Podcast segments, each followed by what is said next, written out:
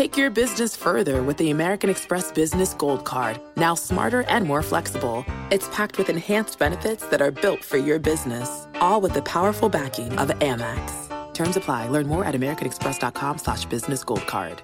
Do you find yourself wishing you had more energy, healthier habits, or fun family activities? At the YMCA, you can find your passion, find family fun, and find your happy place, all while supporting your community. Join the Y in March with a $0 enrollment fee and enjoy motivating group exercise classes, heated pools, pickleball, and so much more. Visit ymcadc.org to learn more and to find your nearest Y in DC, Maryland, or Virginia today.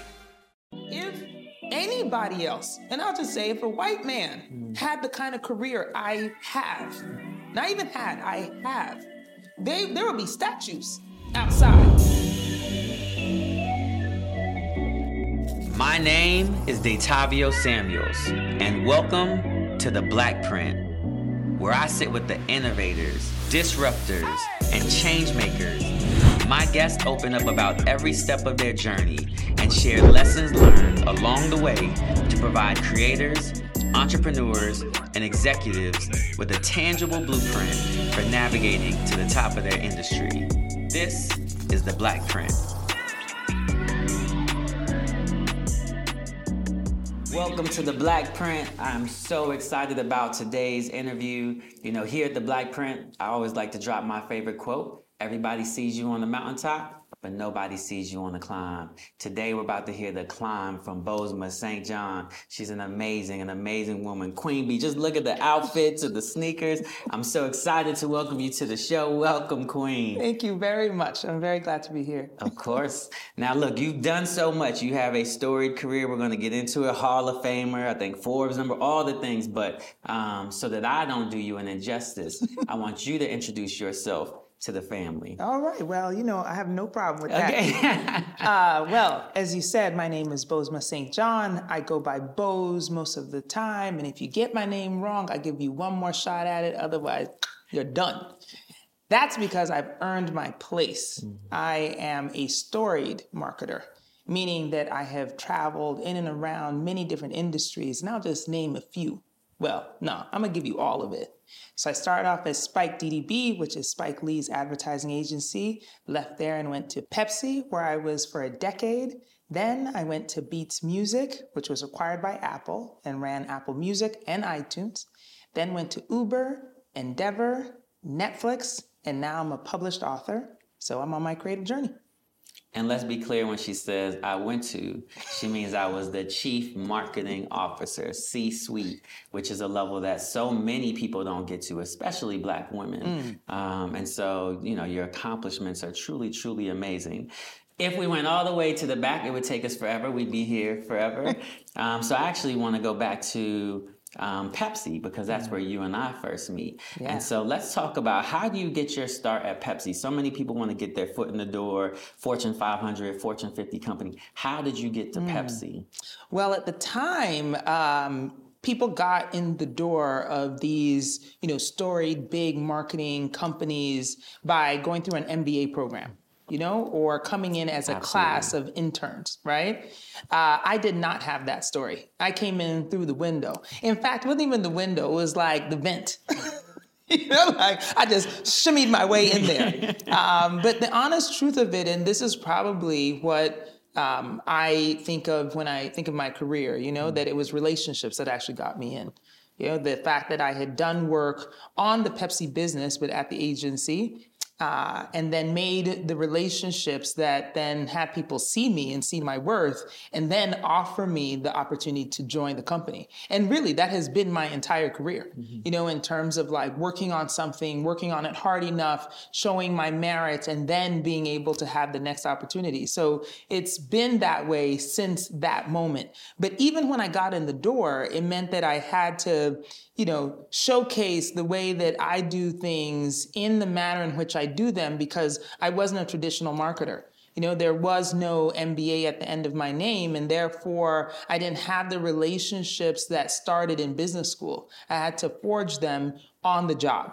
How'd you do that? How did you? So many people, I think, especially in this day and age where lots of companies are hybrid or you know there's mm-hmm. no office at all. But I think a lot of times people have trouble building relationships mm. internally. Mm-hmm. How did you now? How did you manage to learn how to build not only relationships, but it sounds like the right relationships? Yes. Well, look, th- there's only one trick to it. Okay. You know, there really is only one. And I think in this day and age, sometimes we forget. We are so focused on getting the bag and getting your mm. own bag that you forget that the relationship is actually helping people and working with people when it is no benefit to yourself. Mm. You know, so that means that if somebody's working on a project in which I know something that could help them to achieve even better or to succeed even more, I offered mm. you know, without any requirement of payback. and by the way, I still do that now. Mm-hmm. You will not believe how many CMO friends I have where when I see something's going on, oh, I'm quick to pick up the phone and be like, look, how can I help? In fact, I called um, Dara Treseder like a year, probably a year and a half ago. She was a CMO of Peloton when they were having all the challenges with like this disaster of a commercial that was not even theirs Yes. that you know start to tank their business. And yeah, I flew to New York from LA and was sitting by her side as she mm. contemplated the strategy on what to do next. And so it's that kind of thing that creates the relationships, creates the trust, creates the loyalty, and at the end of the day, actually opens up opportunities. Yeah, actually, I, to your last point, like I think it also just puts the right energy out into the world. I remember um, it was probably 2016, and I was thinking about how I was going to attack my career differently. Mm. And I just remember saying, "This is the year I'm just going to give and give mm-hmm. and give." And give, and it is incredible to see how when you give and give and give, that somehow magically God brings it back to you, right? And so that has been a key part of my strategy as well. Um, when you were at Pepsi, you guys were kind of on the forefront of what people may call culture. I think you might have called it back then cultural influence marketing or cultural marketing or, you know, whatever that is. But this idea of recognizing the power of the culture and then harnessing the power of the culture um, to not just um, build business, but to also uplift the culture. Is there anything that you did in your time at Pepsi that you are especially proud of? Like, is there a project that you're like, man, I'm so proud of the work that we did while we were there? I'm gonna clear my throat. okay. Um, and that was not for effect. Yeah, yeah, yeah, yeah, I got you. Um, gosh, you know, that's such a hard question because there were so many things. You guys were everywhere doing all You know. I mean, the, I, and I think maybe that's another thing that I enjoy about my work, you know, which is that like I really find joy in my work.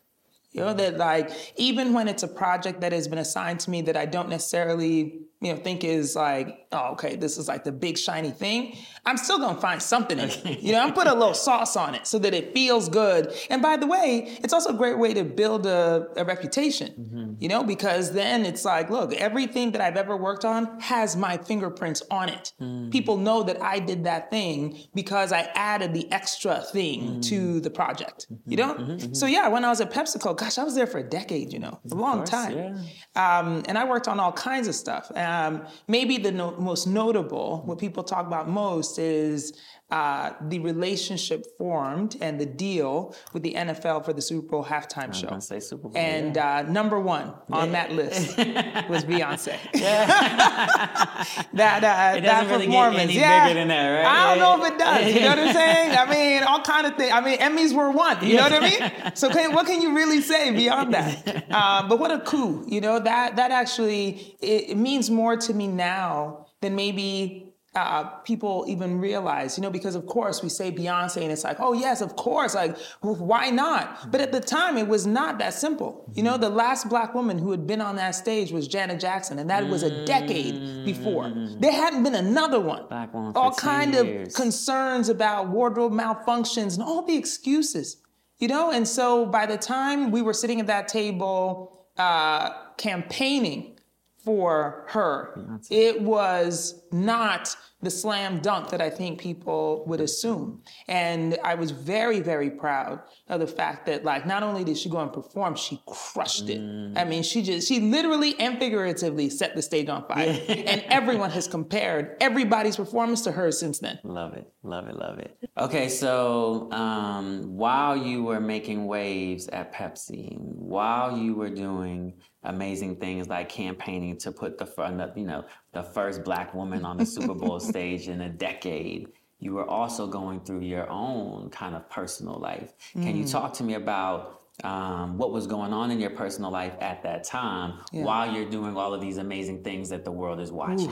Um, well, look, that that is the question right there, you know, because I think you can look at me or any number of people and look at their career and their resume and say, oh, The Enhanced American Express Business Gold Card is designed to take your business further. It's packed with benefits like four times points that adapt to your top two eligible spending categories every month on up to $150,000 in purchases per year. And up to $395 in annual statement credits on eligible purchases at select business merchants. The Amex Business Gold Card, now smarter and more flexible. That's the powerful backing of American Express. Terms apply. Learn more at americanexpress.com slash business gold card. Well, of course.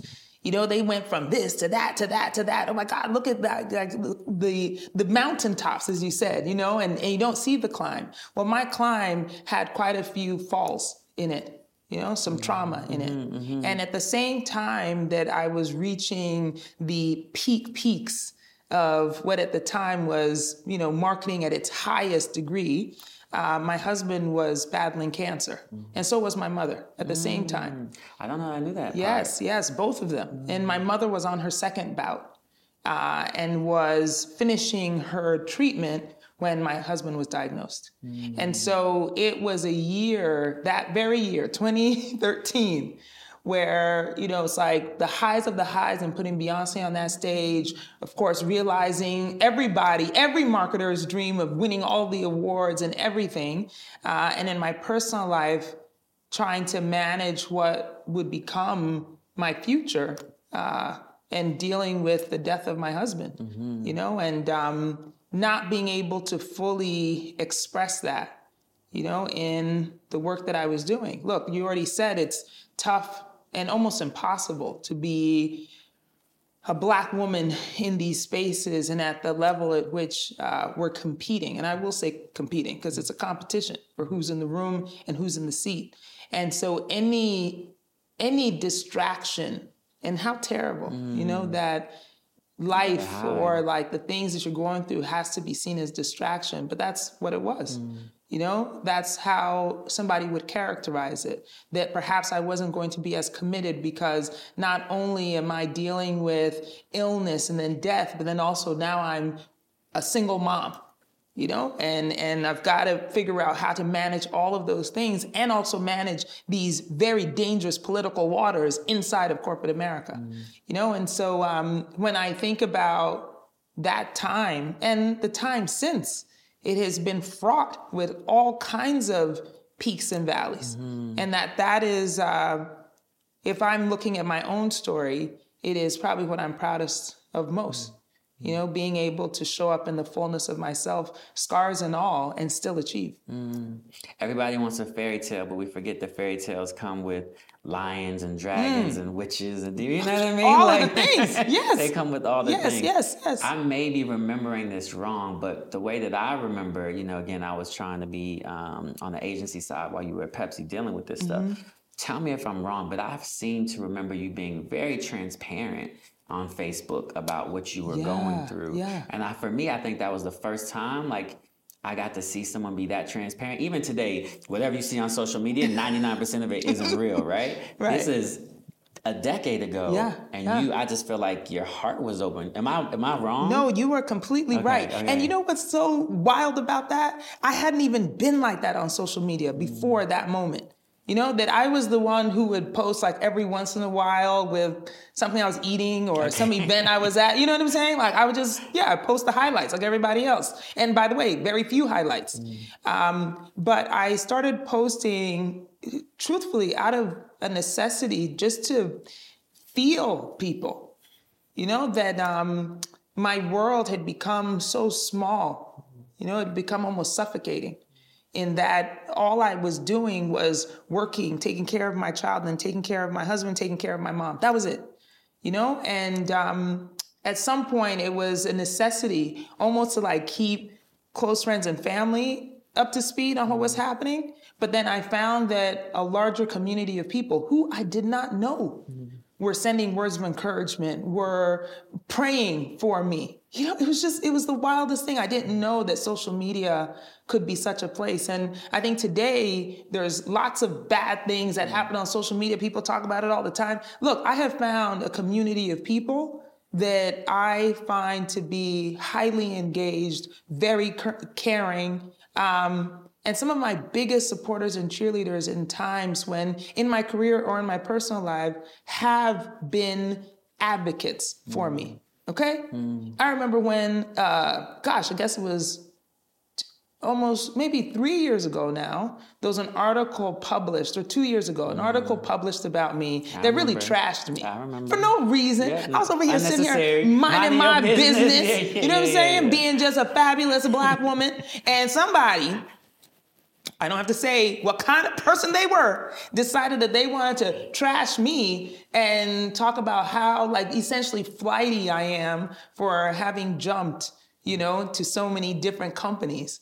And I, first, I was stunned, mm. you know, because I was just like, my goodness, mm. like, if anybody else, and I'll just say, if a white man mm. had the kind of career I have, not even had, I have, they, there would be statues outside mm. to them.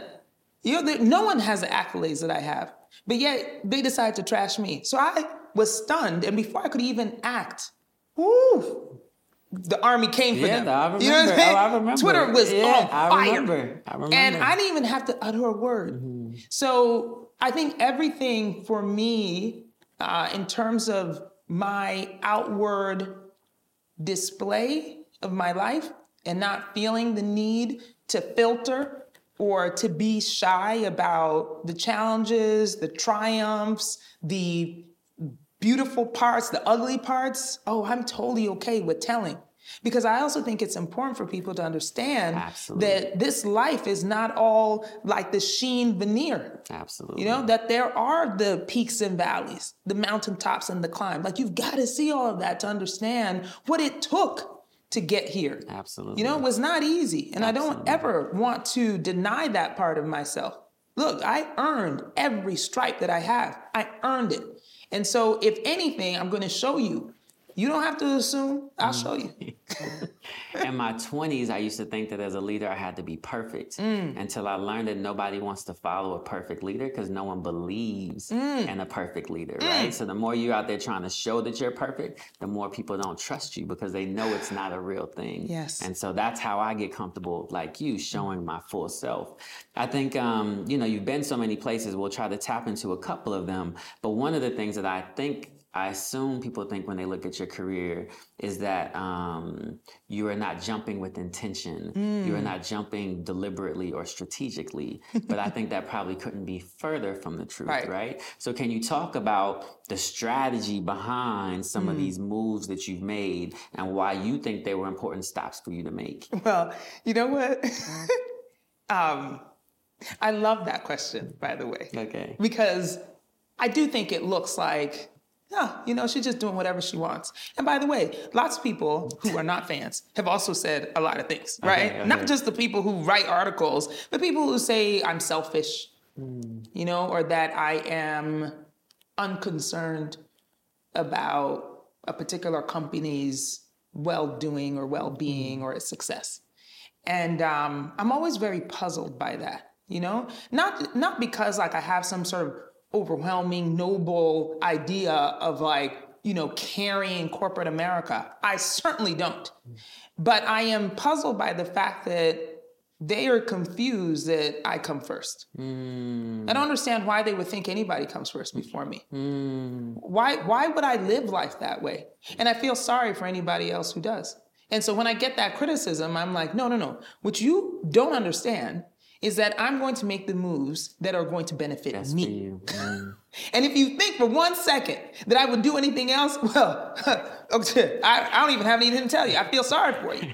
You know what I mean? Because what kind of life are you living? Mm-hmm. It's like I have completely been unapologetic and I know people like to throw that word around a lot about themselves and about different situations. I'm like, no, when you are truly unapologetic, it is because you are concerned first and foremost about yourself. Mm. Now, don't consider that selfish. I consider that survival. Mm. Okay? So it's like if I'm going to be in these spaces and I'm going to do the work and I'm going to burn the candle at both ends and like really put my imprint on stuff, then I want to be in the place that's going to allow me to do the best work. Mm. And at some point, regardless of where you are, you reach the top of your learning. Okay? And that's the thing is that if you haven't reached the top of what you are learning in that space, then I encourage you to continue to stay, but you have to evolve in that space. You know, you can't keep doing the same job for 10 years and think that you're growing. Mm. You know? And so if you're going to stick around doing the same thing that you've done, then just recognize the fact that that's what you're doing. Mm-hmm, you're not mm-hmm, growing. Mm-hmm, mm-hmm, you're being comfortable. Mm-hmm. And so for me, it's like, look, when I move, it is because I need to continue to grow. I need to continue to evolve. I can't be the best version of myself sitting around and marinating. Mm. I love that. Um, in it, you talk about being unapologetic and putting yourself. Take your business further with the American Express Business Gold Card. Now smarter and more flexible. It's packed with enhanced benefits that are built for your business, all with the powerful backing of Amex. Terms apply. Learn more at americanexpress.com slash business gold card. 1st mm-hmm. um, you can confirm or deny this, but I also, and this part I don't know to be true, but when you do take new jobs, you're also very clear about who you are and about the other work that you're doing. I am writing my book. I am doing these other projects. Correct. Talk about um, if it's true, can you please talk about how you are willing to have the conversation like, yes, I will take this job, mm. but you should also know mm. that I am a business, I am a brand, I am a woman, I am a mother, like all of these other things. I don't know what yes, you say, but can you yes. talk to me a little bit about that? You are correct that I do have that very frank conversation. Now, I realize that to some degree, not everybody wants to have that conversation out of fear right? You're afraid that either you won't be offered the job or you'll be fired, maybe if you're already in it. Um, you won't be given the promotion if people think you're distracted, blah, blah, blah. Um, for me, I have always looked at the extra things that I bring like side dishes to a to a meal. Mm-hmm. you know mm-hmm. what I'm mm-hmm. saying? I do. You don't just want the steak and potatoes, right? Look, child, I'm the whole meal, okay? You know saying? So I gotta bring all the things. I'm bringing some appetizers. Gonna have a little dessert. dessert? Yeah, Look, yeah, yeah, don't mess around and have a drink, okay? like I, I, will also bring the tequila. You know what I mean? Yeah, yeah. So all of the things that mm. I have that are extras, I want to benefit the work. You know. Mm. So even what I said before about um, being the whole me in a place and knowing that I am there to serve myself also means that I know I am the best at what I do. And so that only happens if I'm able to pull from these other things in order to be the best. Mm. And so, as a paid speaker, on top of the work that I do every single day in the corporate space, I recognize that I am much sharper at delivering a message because of that practice that I have. And when I write, I am much better at being clear in the written word. And therefore, as a senior executive, as a C suite executive, I'm able to disseminate information because if I have a 5,000 person team, I'm not going to be able to sit down and talk one on one. They will have to read my written word and understand the direction. Mm. Or if I am you know, just fabulously out here in the world and going to events and whatnot, that I'm making relationships and then I am understanding the culture. I don't know how you're a marketer who doesn't understand what's going on outside. Mm. How are you going to talk to people? How are you going to be um, up with what is happening in culture and really understand people's mood and their inspiration and therefore create campaigns that are going to affect them? You can't do that. And so everything that I do outside benefits the company I'm working for. So they're welcome. Mm-hmm. Actually, I love the framing. It's an idea that I talk a lot about on the Blackprint. I wrote about it in mm. um, my book, which is that everybody needs a big machine and a small machine, right? And if you just think about it in terms of like music, you have Wu Tang. So Wu Tang was the big machine, mm-hmm. and they would mm-hmm. all get on mm-hmm. an album and kind of do their thing. But then at some point in time, Method Man got to go off and do his own thing and find his own right. voice and, and solidify. ODB got to go off and do yep. his own thing and find yep. his own. And then they come back to the big machine. And I yes. love the fact that you have um, framed it not only in that, um, yes, it is critical for my own growth, but that it adds value to the Yes. big machine at the same time, That's right? right. That's right. One of the other things that I see you doing a lot, you know, at Revolt, we're big on like our strategy is like you could pretty much simplify it as almost like a global black, right? We want to tell stories from LA to Atlanta to New York, but also we want to be in Cairo and the West Indies and um, UK, wherever black people are. You're doing quite a little bit of work on, on, on the motherland. So can you just kind of talk about what you're doing there and why? Why do you think it's Yes. important to be over there? Oh, well, I consider myself bicultural, right? My parents are originally from Ghana in West Africa. Um, I lived in a lot of places as a kid, but I was born in the US. And so my parents, you know, although we were moving around quite a bit, we settled in Colorado Springs, Colorado when I was 12. And so I consider that I spent, you know, the formative years of my early childhood in Africa, mostly. And then you know, the formative years of young adulthood in the US, and obviously as a full adult in the US. So the majority of my experience is as an African American person, hmm. right? So that is the culture I most identify with. However, whenever I would go to Ghana, I would go with my parents, you know, and so the experiences I was having was only through their eyes. So it wasn't really until, gosh, only maybe a decade ago maybe less, that I started to go and discover what the continent was for myself. You know, and I think the other part about it, which really started to bother me, and I couldn't articulate until like a decade ago, was that when we moved to the US finally, um, there was already such a stigma around Africa, right? The narrative of Africa. And surprisingly, and maybe it's not surprising now because I'm a full adult and I can really interpret things. I couldn't understand why not only the kids, but the adults that I interacted with, teachers, principals, whoever, didn't understand the beauty of Africa. Mm. They didn't, they didn't get it. They didn't know what I knew. And even though I tried to tell them, they looked at me like I was lying, mm. you know? But the truth of the matter is that that is a narrative we were taught. I mean, imagine, remember back then when all of the like UNICEF and like Save a Child and all these other programs were about saving black children I'm not even gonna say African because I believe there's a larger play here. Black children with distended bellies and flies on their eyes, and they were worth one cent a day. Mm. And they would send you their picture. You would put it on your fridge, and every time you went to that fridge, you'd open the door and look at this life that was worth one cent. Do you mm. think that that did not have an effect on the entirety of blackness? Mm-hmm. That had, that was not just about Africa. That was about black kids in Cleveland. No, I love it. That was about black kids in London. That was about black kids in Brazil. That was all of us. And so this separation or this idea that was, of course, begun during the slave trade about this one is better than that one is completely moot when you think about that campaign against blackness. Your life is worth one cent. Why do you think you have any value? Hmm. Why would you ever think that you were worth more than the little hmm. white kid who's looking at you and send the one cent? Never. And so, as an adult and as a marketer, I realized the power of storytelling, the power of narratives, and I wanted to contribute. And I met the president of Ghana in 2017.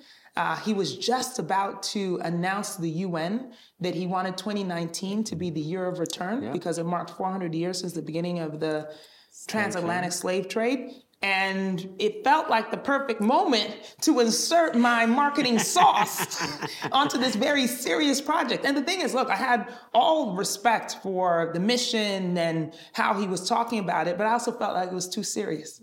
You know, none of us want to do things because like your parent told you to do it. I mean, we mm. all know that, right? But it also feels the same when you have like a very serious politician or anyone who's in like senior leadership say, you know, you should do this because you are mm. obliged to do it. You know, black people, you should come back to the continent because, you know, your ancestors wanted to return. Nobody want to do that, you know, with all due respect. Yeah, you know what I'm saying? yeah. Like nobody is really inspired just by that alone. Because you think, well, I have my life here, I'm doing well here, I'm creating here. So why should I return to a place I have no idea about? Hmm. Well, I'm gonna give you a reason why. Because the shit is lit. Okay? Because it's popping. That's simple. Because they've been lying to you this whole time. Hmm. And you didn't know that that's actually where the magic is at. Hmm. And so come come eat the food, come see the fashion, come listen to the music, come dance your ass off until the dawn. You know, come have a good time. And so it's not just about the obligation to your history, but it's about actually living the fullness of yourself right now. Let's pour back into the continent because that is actually where the magic lies. Mm. That's it. Mm-hmm. It's um I mean you were hitting on the core of the purpose of revolt, right? We talk about mm. our reason for existing is we want to shift the narrative for black people globally, right? Because we know that yes. they they have owned the narrative. Mm-hmm. And like I think about it like when we were kids, one of the worst kind of uh like when you were calling people names, one of the worst names you could call them was like an African booty scratcher. Oh yeah. You know what I oh, mean? I remember like, that. Yes. And so again it just yes. it just it, that even since we were kids, mm. we were taught to believe mm. that being African and being a part of this wonderful, amazing diaspora yeah. was a negative t- yes. thing. Yes, yes, um, yes. And if I could add yeah, one please. more thing, I think um, I've also seen a lot of discourse and dialogue right now about essentially, again, this separation, you know, this ownership of blackness in a way that doesn't unify us. And it's such dangerous language. Mm-hmm.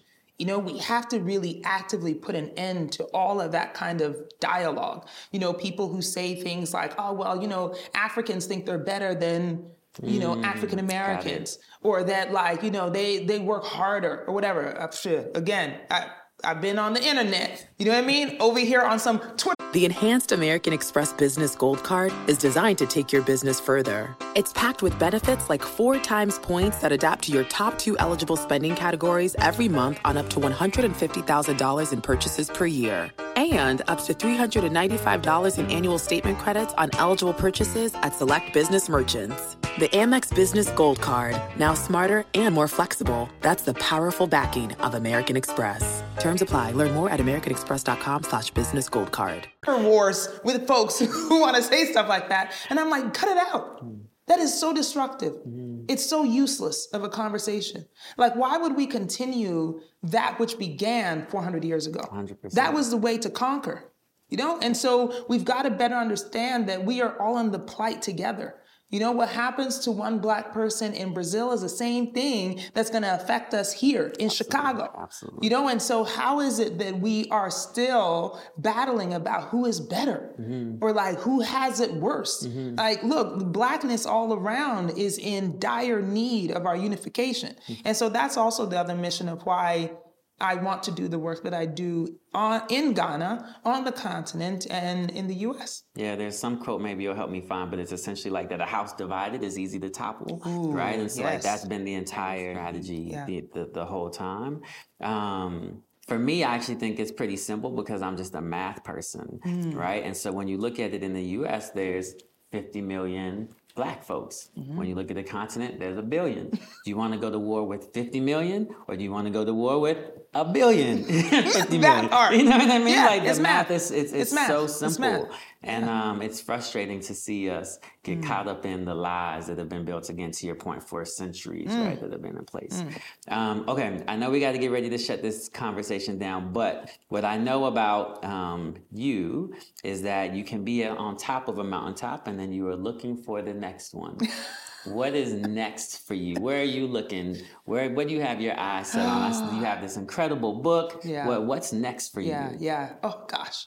Well, that has been um, maybe in the strategy, if there was one, of my career and my life, has been one of not creating finite plans. You know, I'm open to what the universe and my destiny have for me. And so I am open right now to whatever that is. I'm very, very, very happy to be in the seat I'm in right now. You know, looking back at a 25 year career yeah. that has uh, been full of ups and downs, both personal and professional, as I have uh, illustrated in my book, The Urgent Life. But I am open to whatever evolution is next for me. Mm-hmm. And so we'll all wait and see. Yeah, I love that. I love that. You know, you will have my prayers as you find your way. Thank I'm a big believer in like ideas. And so before we leave, there's an idea in this notion mm. of the mm. urgent life. Yes. As we close out, can you leave us with what is it? What is what yes. the idea of the urgent life yes. mean? What's its genesis? Yes, the urgent life is about intention. You know, that uh, I think sometimes urgency can have the connotation of speed or recklessness or, you know, being wayward and going and blowing with the wind whenever that is or however it blows. And that is not it at all. You know, urgency is about really understanding what it is that you want and then going for that thing right now. Mm-hmm. You know, it's like, don't wait for the six months. My husband was diagnosed and dead in six months. You know, when somebody tells you, like, oh, well, you need a little more time practicing X, Y, and Z thing, is that true? You should really investigate that. Is that true for you? And if you don't agree with it, then make a change. Move your environment. If you're in a relationship that is not satisfactory to you and you are being asked to wait for a year to get the thing that you want, you should leave. Mm. You know, my mission and my message is one and the same. Live life with intention. Do what it is that you want to do right now. It's a story of hope, really, at the end of the day.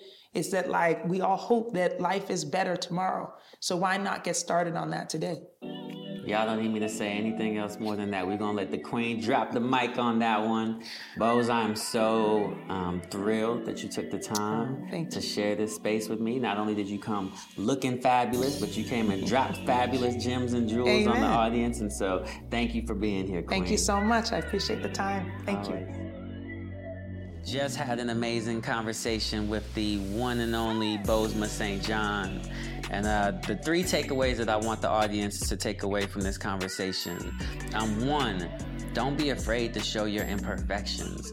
You know, nobody wants to follow a leader who's pretending to be perfect.